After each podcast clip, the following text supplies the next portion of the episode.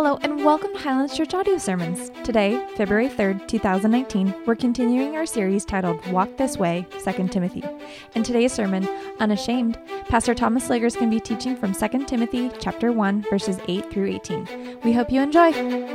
You, however, have followed my teaching, my conduct, my aim in life, my faith, my patience, my love, my steadfastness. Thank you so much for the family that you have given to us.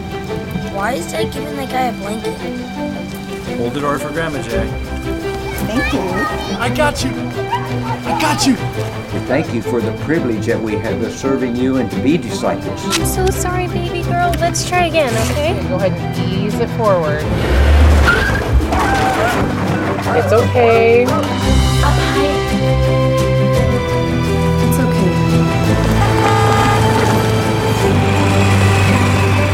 Can do it, buddy. Let's go.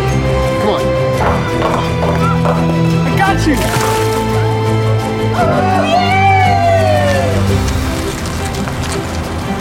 Good job.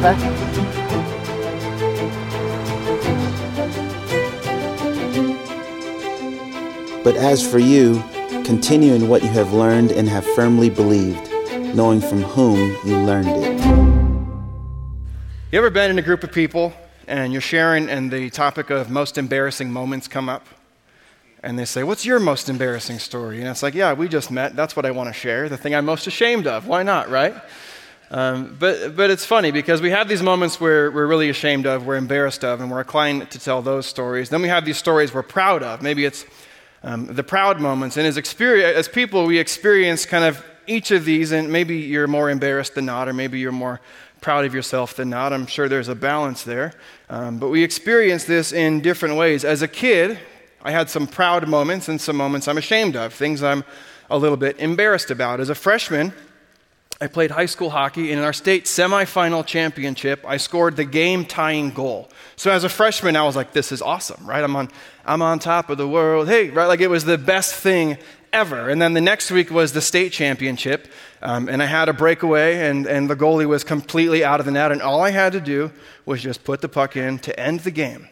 But no, right? I want to go like bar down, like clang, bing, bing. You've seen this when it hits the post and makes awesome sound, and then it's super exciting. I wanted to do that, make a statement. Instead, I just completely missed the goal, right? So it was one of those uh, proud moments, and then it was a, a moment I was ashamed of. Maybe as a spouse, you've experienced those days with your spouse where you're kind of proud of your behavior. You're proud of the way you acted. You wanted to be this kind of wife, and you were this kind of wife. Or you wanted to be this kind of husband, and you were this kind of husband. You were being selfless, everything was romantic, and at the end of the day, everything was wonderful, right? It's that type of day you're not ashamed of. And then there's those type of days where at the end of it, you just got to say, Babe, I don't know what my problem was today, and I'm sorry. I was a jerk. Will you forgive me? Maybe as a parent, you experience it in different ways. There's days where the teaching moments abound, and you're like, oh man, this is amazing. Like, I just showed my kid how to do this, and I showed my daughter how to do this. Like, God is really flowing through me. And then there's those days where your fuse is just so short, and instead of um, teaching opportunities, you just blow up and get mad. And you're, you're kind of ashamed of that. And then there are those moments as a Christian where this door flings wide open, an opportunity for you to share the gospel. And sometimes you do, and sometimes it goes places, and sometimes it doesn't. Um, but you're still proud of your behavior that you shared the gospel. And then there's experiences where maybe you're more ashamed of your behavior. I had one of those experiences a couple weeks ago. Uh, was at the dentist, and it's New Year's, and have some grace. Um, leading someone to the Lord while your mouth is wide open on a dentist table probably isn't the most effective way to go about sharing the gospel. Um, but this door flung wide open. We were talking about New Year's resolutions, and I'm not normally a New Year's resolutionist person, um, but I think we could be honest with each other, right? Um, I have never in my life intentionally read the Bible cover to cover in, in a year. Not once. I'm ashamed of that. Why? Because I'm the pastor. I'm supposed to do that every year. People are just supposed to think I have it memorized cover to cover, right? I don't, and that was my goal this year an intentional daily quiet time with the Lord where I walk through a scheduled out thing, cover to cover, reading the Bible. We're 34 days into the year and I've stuck with it. I'm proud of that. What I'm not proud of is these moments that come up. My dentist, she's, she's sitting back there and she gets the drill out and she says, Any New Year's resolutions? Ha ha ha. Um, I'm sure she didn't say it like that. That's how I perceived it. Um, and knowing that I completely did set some New Year's resolutions, in fact, the only resolution I had set that year was to have an intentional daily quiet time with the Lord. Door wide open. I just sat there, no, not really. Mm, just don't feel like doing this right now. I don't feel like talking about it. This isn't going to go anywhere. You're supposed to clean my teeth. I'm not supposed to lead you to Jesus. And it's just, yeah. And we've experienced things like, how many would you would say, like, yeah, as a Christian, I have those moments I'm a little ashamed of. Am I alone here? Cool. If there's someone around you not raising your hand, either don't listen to them or listen to them because they're doing something right. This is our Christian experience. It's, it's, we believe it, we're compassionate about it, we love it, and we get courage from it. But there's, there's still those days where we just fall flat on our face. This morning in 2 Timothy 1 8 through 18, we're challenged to not do that, to not be ashamed, to not be embarrassed. Again, we're in 2 Timothy chapter 1, verses 8 through 18. I hope this morning you'd find some courage based upon what God shares with us in this passage.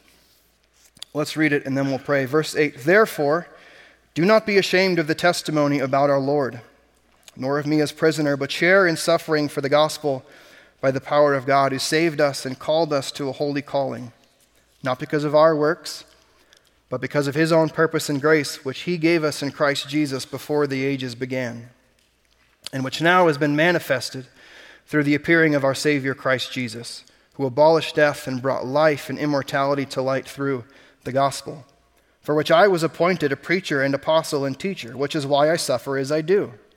But I'm not ashamed, for I know whom I have believed, and I am convinced that he is able to guard until that day what has been entrusted to me. Follow the pattern of sound words that you have heard from me in the faith and love that are in Christ Jesus.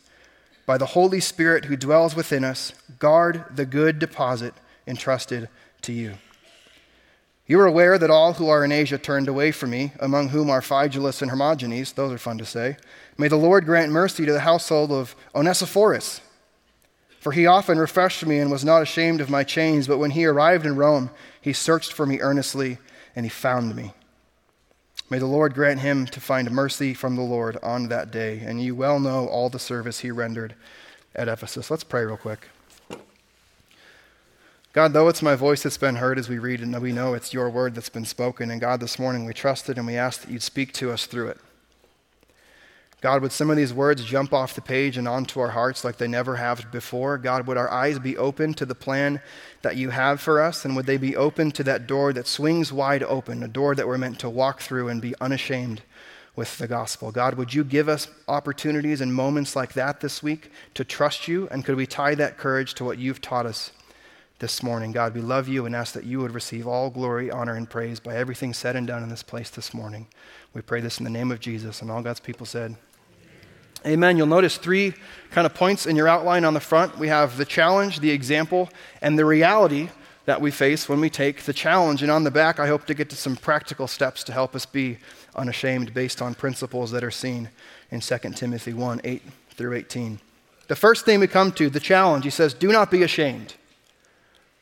Do not be ashamed. Therefore, do not be ashamed. Get your Bible out real quick because every, anytime you see the word therefore, what are you supposed to do when you study the Bible? You check what it's there for. Right? Therefore, so based upon what we just talked about, go and do this. And as we look at the scriptures, Paul has really built a case to Timothy of why he should be unashamed. And what he's done is built this incredible support system around and this incredible rich heritage of the Christian faith. Paul in verse 3 says, I thank God whom I serve, as did my ancestors. So he says, Man, this faith that goes way back, all, I had this deep, deep Christian heritage of people who loved the Lord. He says, I thank God whom I serve, as did my ancestors, with a clear conscience, as I remember you constantly in my prayers, day and day. So, where does Timothy have support, first of all? Well, Timothy has support from his friend, from his friend, and Paul. Verse 5, he says, I am reminded of your sincere faith, a faith that dwelt first in your grandmother Lois and your mother Lois, and now I'm sure dwells in you as well. Why else should Paul not be ashamed? Because he too has this rich, rich Christian heritage. And where's he finding his support? Well, he found his support in his friend Paul. He's also finding support in his family his grandmother Eunice and his mother Lois. Verse 6, he says, For this reason I remind you to fan into flame the gift of God which is in you through the laying on of my hands. For God gave us a spirit, not of fear, but of power and love and self control. What other type of support does he have? He has Heavenly Father support. God has given us a spirit, not of fear. So, based upon all this, Timothy, based upon our rich history of where God has brought us up to this moment, and based upon all the support you have around you, do not be ashamed this word ashamed, it means embarrassed of one's actions, characteristics, or associations. And what we see from this text, it's specifically talking about associations. Don't be embarrassed of who you associate with, namely Jesus.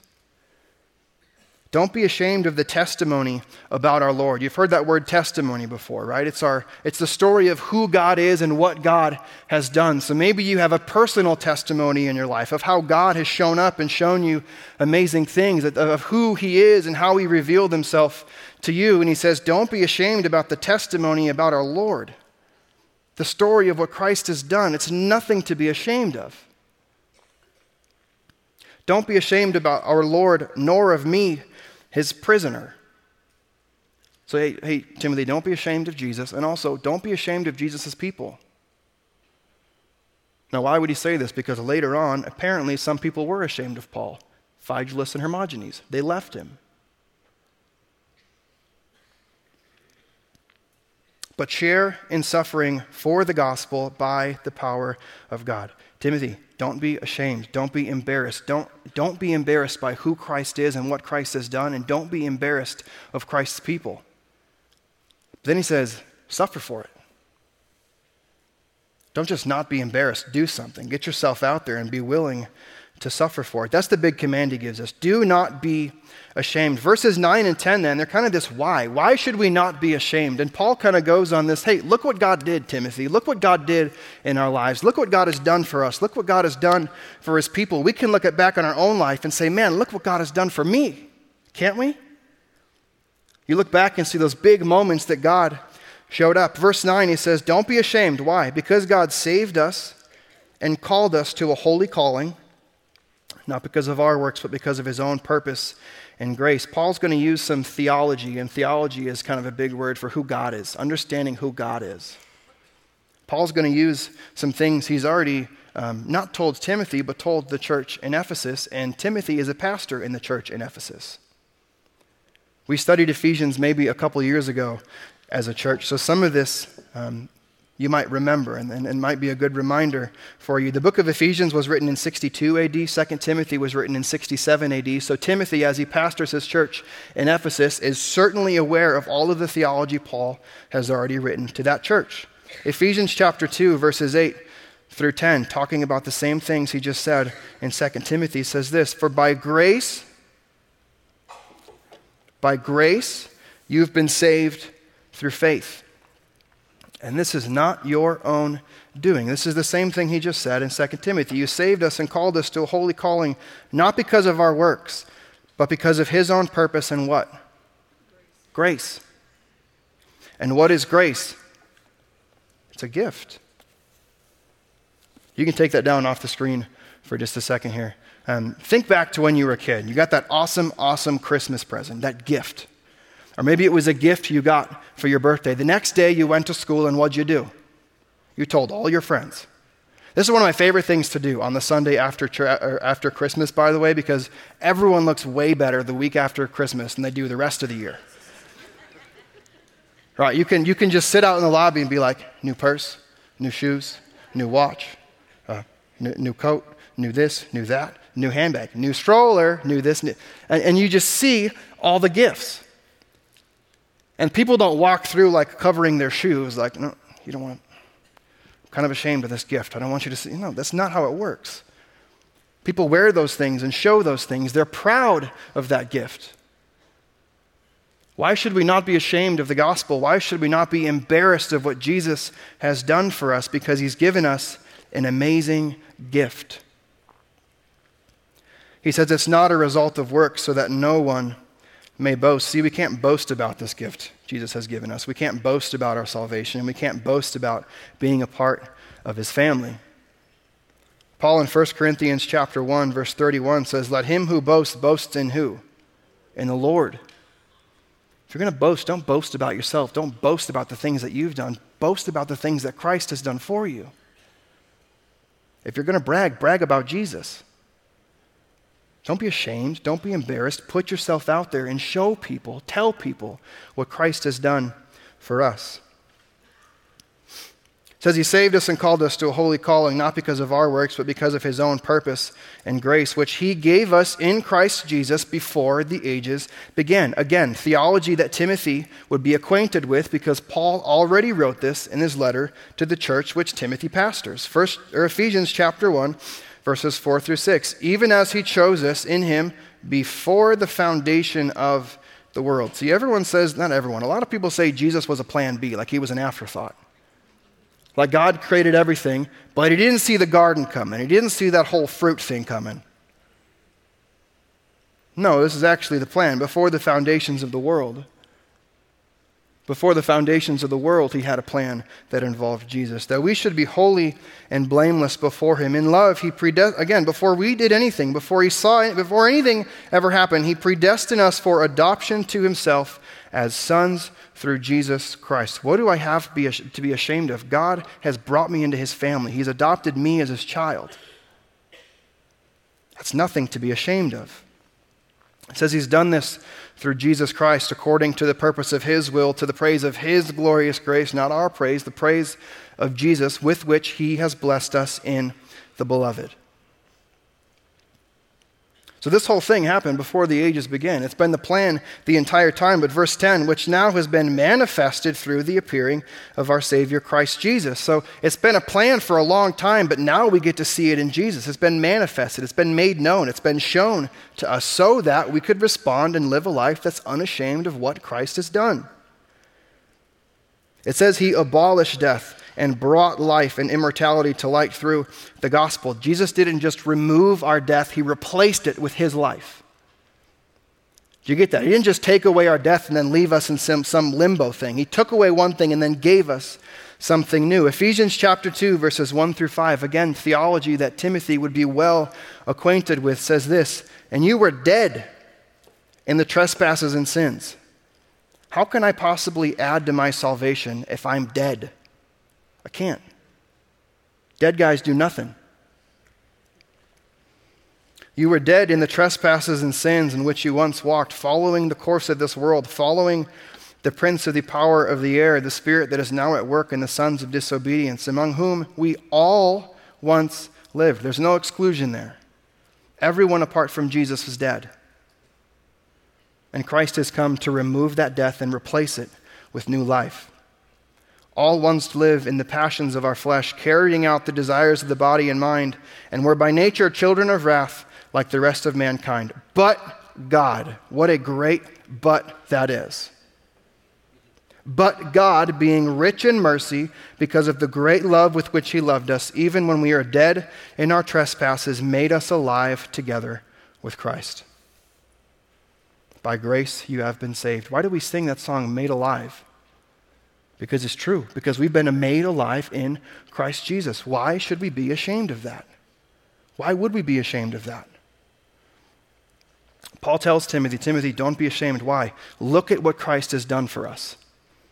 If you look at chapter 1 again, get your Bible out, um, we'll see that Paul's big on reminders and reminding people and remembering what Christ has done or looking back and seeing what Christ has done. Chapter 1, verse, verse 3 I thank God whom I serve as did my ancestors with a clear conscience as I remember you. Verse 5 I am reminded of your sincere faith. Verse 6 For this reason I remind you. Go to chapter 2. Chapter 2, verse 8 Remember Jesus Christ. Chapter 2, verse 14 Remind them of these things.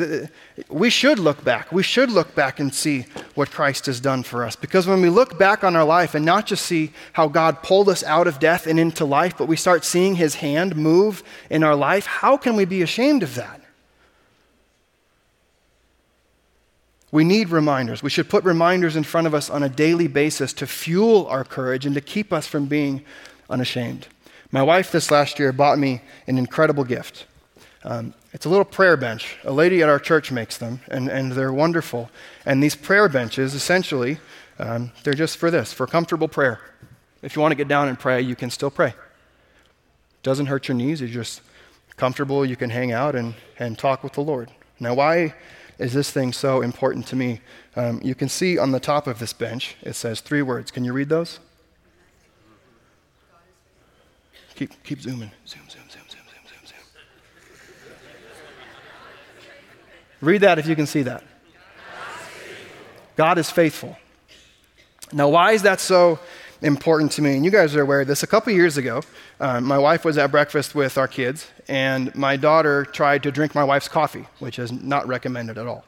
Um, and this coffee spilled down her neck, and she got some first and second degree burns down her neck, on her chest, and on her tummy, and she's got some scarring uh, and things like this. She ended up in the hospital, and then they sent us home just to burn, kind of keep the stuff on it. But since she had a threatened immune system, she caught some other viruses. Um, and because she had those two viruses teamed up with what um, her body was trying to fart, fight, not fart, fight this. My boys, our boys do that thing. Audrey doesn't. No, she does it too, actually. It's great examples in her life.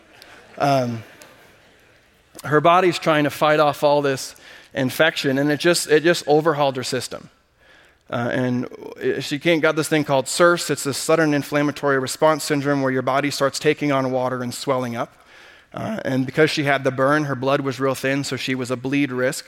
Uh, and there was all these things stacked against her. And they examined putting in a PICC line so they could like feed her and then doing a food tube so she'd actually start um, getting some nutrition and her body would start fighting it off. But they couldn't do the food tube because she was a bleed risk, and if they scratched her, she could potentially bleed out from the inside. They couldn't do the PICC line because if they did that, again, she's a bleed risk, so she can't do that. And after about day four or five of her just being incredibly lethargic, doped up on all sorts of pain meds, um, not eating any food, not drinking anything, and just sitting there swollen, we asked the doctor, What are we supposed to do?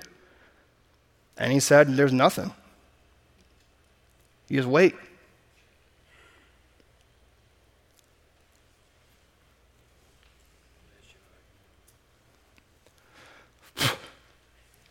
Tell a fart joke.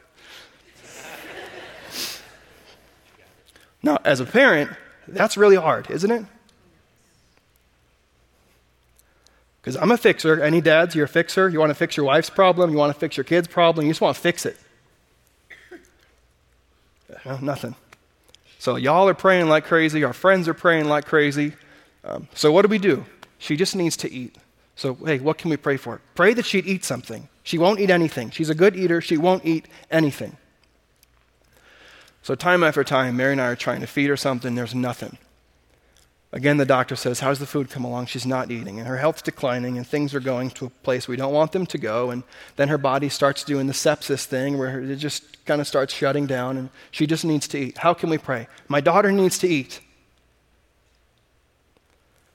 So, Mary and I, one afternoon, uh, took a banana and we mashed it up. And you ever laid hands on a banana and prayed for it? yeah, this was new for us too. So we lay our hands on this banana and we just petition the Lord and say, God, this is what we need. We just need our daughter to eat. That was the first time I ever laid my hands on a banana and prayed for bananas. And as soon as that spoon came up to her mouth, she just, um, and started eating it. That was the first time I ever cried about bananas either. and this amazing thing happened. Her health started to get better. The doctor came in and said, How's everything looking? And she said, It's pretty good. She has way too much vitamin K in her system, so we have to manage that. And we said, Well, she's had nothing but bananas for five days now, so we'll take what we can get. Um, and that has been a reminder to us about just how faithful God is. You can go up to Audrey during or after a service and say, Audrey, where's your scar? And she'll, she'll point to her scar, and guess what she says? God is faithful. Isn't that cool? But it's the reminders, it's the thing we look back on and see, man, how can I be ashamed of a God who did that? How can I be ashamed of a God who not only saved me from death, who brought me into a right relationship with Him, but a God who let me keep my kid? A God who, if you know Audrey, she is so rambunctious and hilarious, and she is such a blessing to my life. How can I be ashamed of a God who did that? You just can't. It's the power of reminders. We look back and we see what God has done in our life, and it spurs us on to be unashamed and courageous for the gospel and courageous for what Christ has done for us. We have no reason to be ashamed. He also gives us an example of why we should not be ashamed. We pick that up in verse 11. The example Paul was not ashamed. He says, For which I was appointed, he talks about the gospel, the gospel for which I was appointed a preacher, an apostle, and teacher. That means he's the guy out front. He's the guy preaching the good news. He's the guy teaching the good news, and he's an apostle. So God, Jesus confronted him and said, You're going to follow me now. And then he led this whole church. And we don't have these in the church today. Apostles, there were the 12, and then there was Paul. He's the guy out front. He's the guy out front that everyone wants to throw rocks at and kill. And he says, verse 12, which is why I suffer as I do. And if you know the story of Paul, he, he knows suffering. He suffered quite a bit. If you look at 2 Corinthians chapter 11, we won't turn there now. I'd encourage you to look later on. 2 Corinthians chapter 11, verses 22 through 28, Paul walks through his history of just how much he has suffered for the gospel. A lot for the gospel. And he says this, the second half of verse 12, but I am not ashamed so you've suffered that much, you've gone through that much pain, you've gone through that many trials. And he says, But I'm not ashamed. Why? For I know whom I have believed. Not just I know about whom I believed, I know who I believe.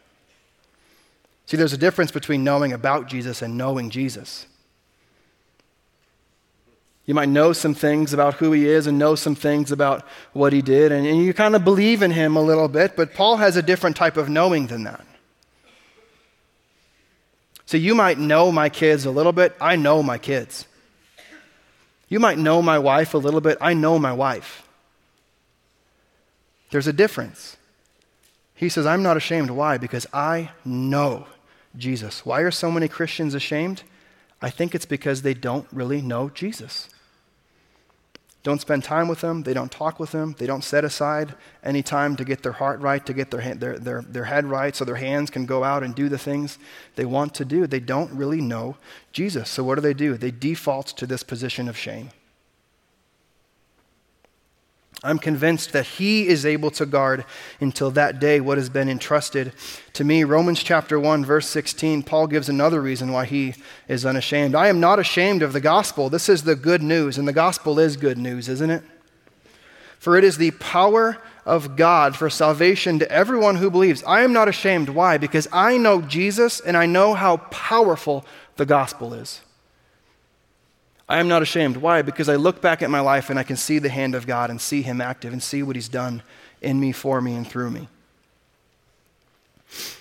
Verse 13, he says this Follow the pattern of sound words that you've heard from me in the faith and love that are in Christ Jesus. Follow my teaching. He is the example. Follow what I've told you, man.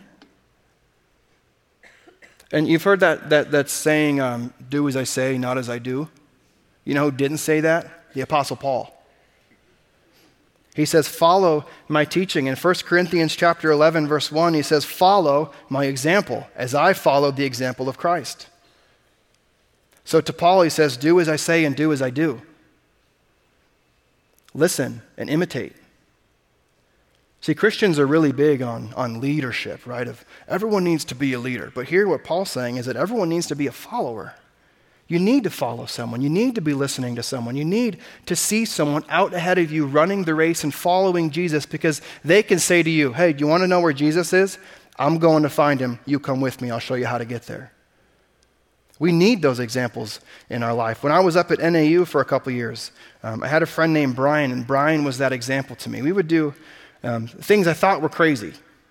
Like we just don't.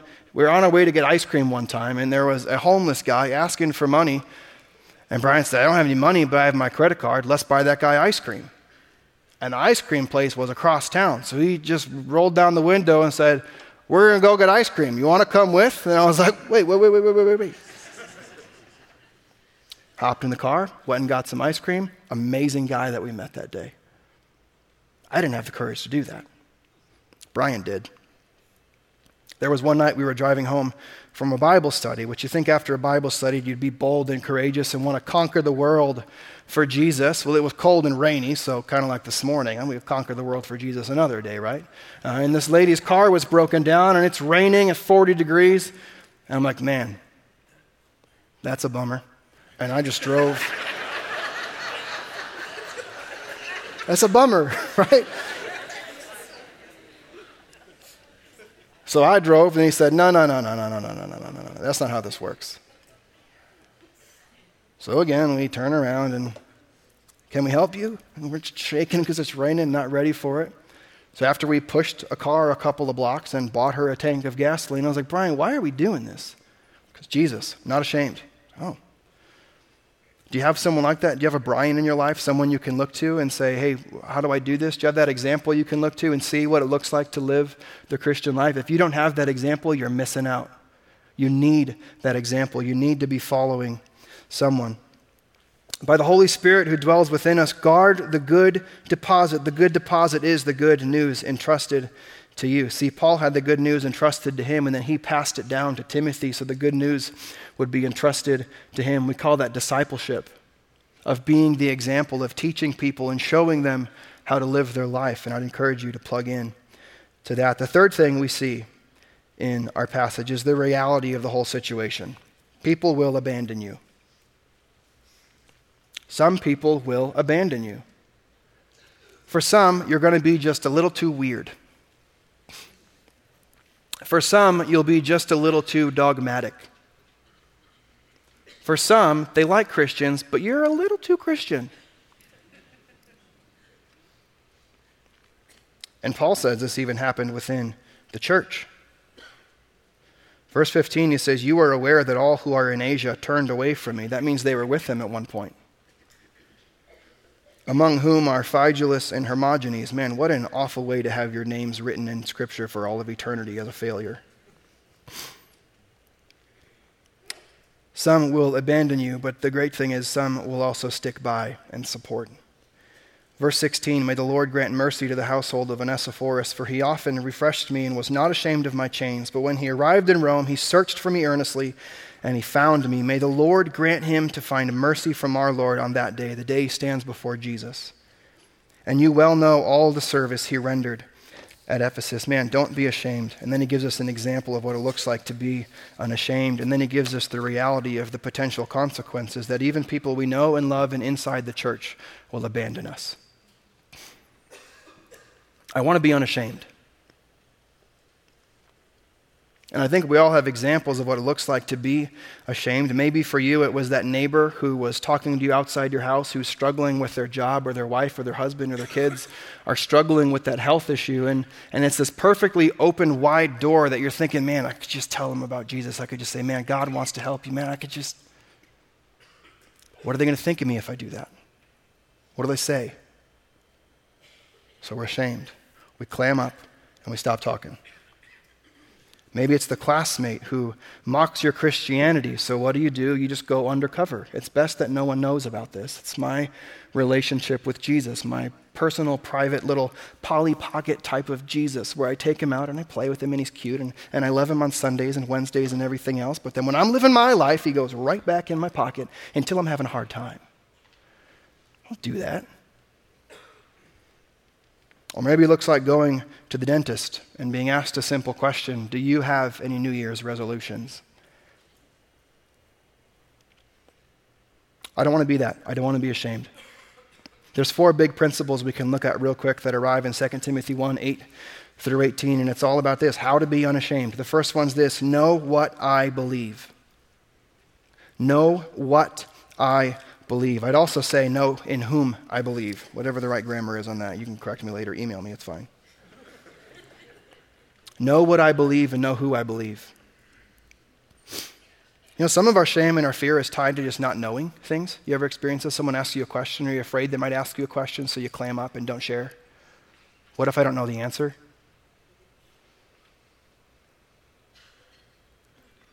Know what I believe. I'd encourage you, if that's you, you just don't have the answers, man, plug in and dive in. We have HBI classes that help you know what God's Word says. Commit to reading the Bible every single day, and you'll start to know some things. Talk with God, He'll reveal Himself to you. Look back at what He's done in your life. So if someone asks you a question, you can say, Do you know what? I don't know everything about that, but can I tell you how God's shown up in my life? Know what you believe, know who you believe, and know how He's shown up in your life. Secondly, is this know who gives me power. Verse 8, Paul said this Therefore, be, do not be ashamed of the testimony about our Lord, nor of me as prisoner, but share in suffering how? By the power of God. By the power of God. Verse 7 says, God gave us not a spirit of fear, but of power and love and self control. Verse 14, he says, By the Holy Spirit who dwells within us, guard the good deposit. See, we're not, we're not in this alone. We're not by ourselves here. We have God inside of us, living and active and helping us live with that courage, helping us live with that power. It's not up to you. So when you're feeling weak, when you're feeling like you're clammed up, when you're feeling afraid, when you're feeling ashamed, man, use the power that He's given you, and it's Him. The third thing, have examples to follow. Paul was Timothy's example. Do as I say, do as I do. Here's my teaching, here's the example. That's discipleship. I don't know if you know this. We are really big on discipleship, so much so that we just changed our entire mission statement as a church this year. Love God, love people, and what? Make disciples. Man, if you're not following somebody, you are missing out. You need an example. You need someone in your life that you can look to and say, hey, brother, how did you get through this as a dad? Hey, brother, how did you get through this as a husband? How did you get through this as a business? Or how did you get through this as a mom? How did you? You need someone you can look to for that example. The fourth thing, he talks about supporters. We need to have supporters to help. Ecclesiastes 4:12 says a cord of 3 strands is not easily what? broken. We're only so good by ourselves for so long. We're better together. Aren't we? Isn't the church stronger when the church is together? Isn't the believer stronger when the believer has more believers strengthening him and holding him up? This is what Paul says. He says, All who are in Asia turned away from me. Phygelus and Hermogenes, those guys, they left, but this one guy Onesiphorus. Man, he refreshed me. He was not ashamed of me. He searched for me. He found me. We need friends like that. Where do I find that type of community, that type of common ground with people? You find it in the church. Man, why does the church do small groups? Why does the church do life groups? Why does the church sit in circles every week and share their problems with each other and find out what the Lord has for us? It's because of this because we need help. We need to be refreshed. We need to be supported. We need to be prayed for. We need to be held up. So if you're here this morning and you're living the Christian life alone and you're feeling a little run down and a little bit ashamed, look around you. Do you have some brothers and sisters to help you? If you don't, you need help. You can head to Info Central. You can sign up for a life group. You can sign up for discipleship. You can go online. We have the links for you, actually. Um, you can click on those links on the website and get signed up for one of those things so that you can live this type of unashamed life like Paul tells us to in 2 Timothy. Would you bow your heads with me?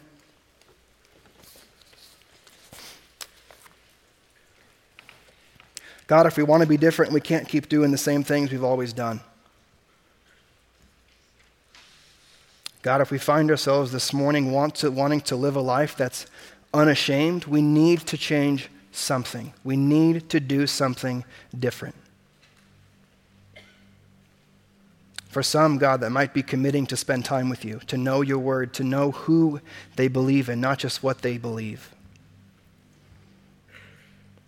God, for some this morning, they've been trusting their own power. They've been trying to live their life alone. They've been trying to do it all by themselves. God, that's just not the way this works. We didn't enter into a relationship by ourselves with you, and we're not going to stay in that relationship by ourselves with you. We're trusting in your power and your power alone. God, for others this morning, it's just that need for an example. Would you encourage them to find someone that they can follow? God, and others have just been going it alone, but we believe we are better and stronger together. God, thank you for doing something amazing for us. Thank you for initiating a relationship with us. Thank you for loving us. Thank you for forgiving us. Thank you for giving us the power and sustaining us to get through this life and the good times and the bad times, the things that are happy and the things that make us sad. God, we love you and we give you all the glory for everything in this place. Would we live for you and for you alone? And all God's people say. Highlands Church, God has done an amazing thing for us in His Son, Christ Jesus. Amen? Amen. Get out there and live a life that's unashamed of the gospel. Bless you, folks. Bye bye.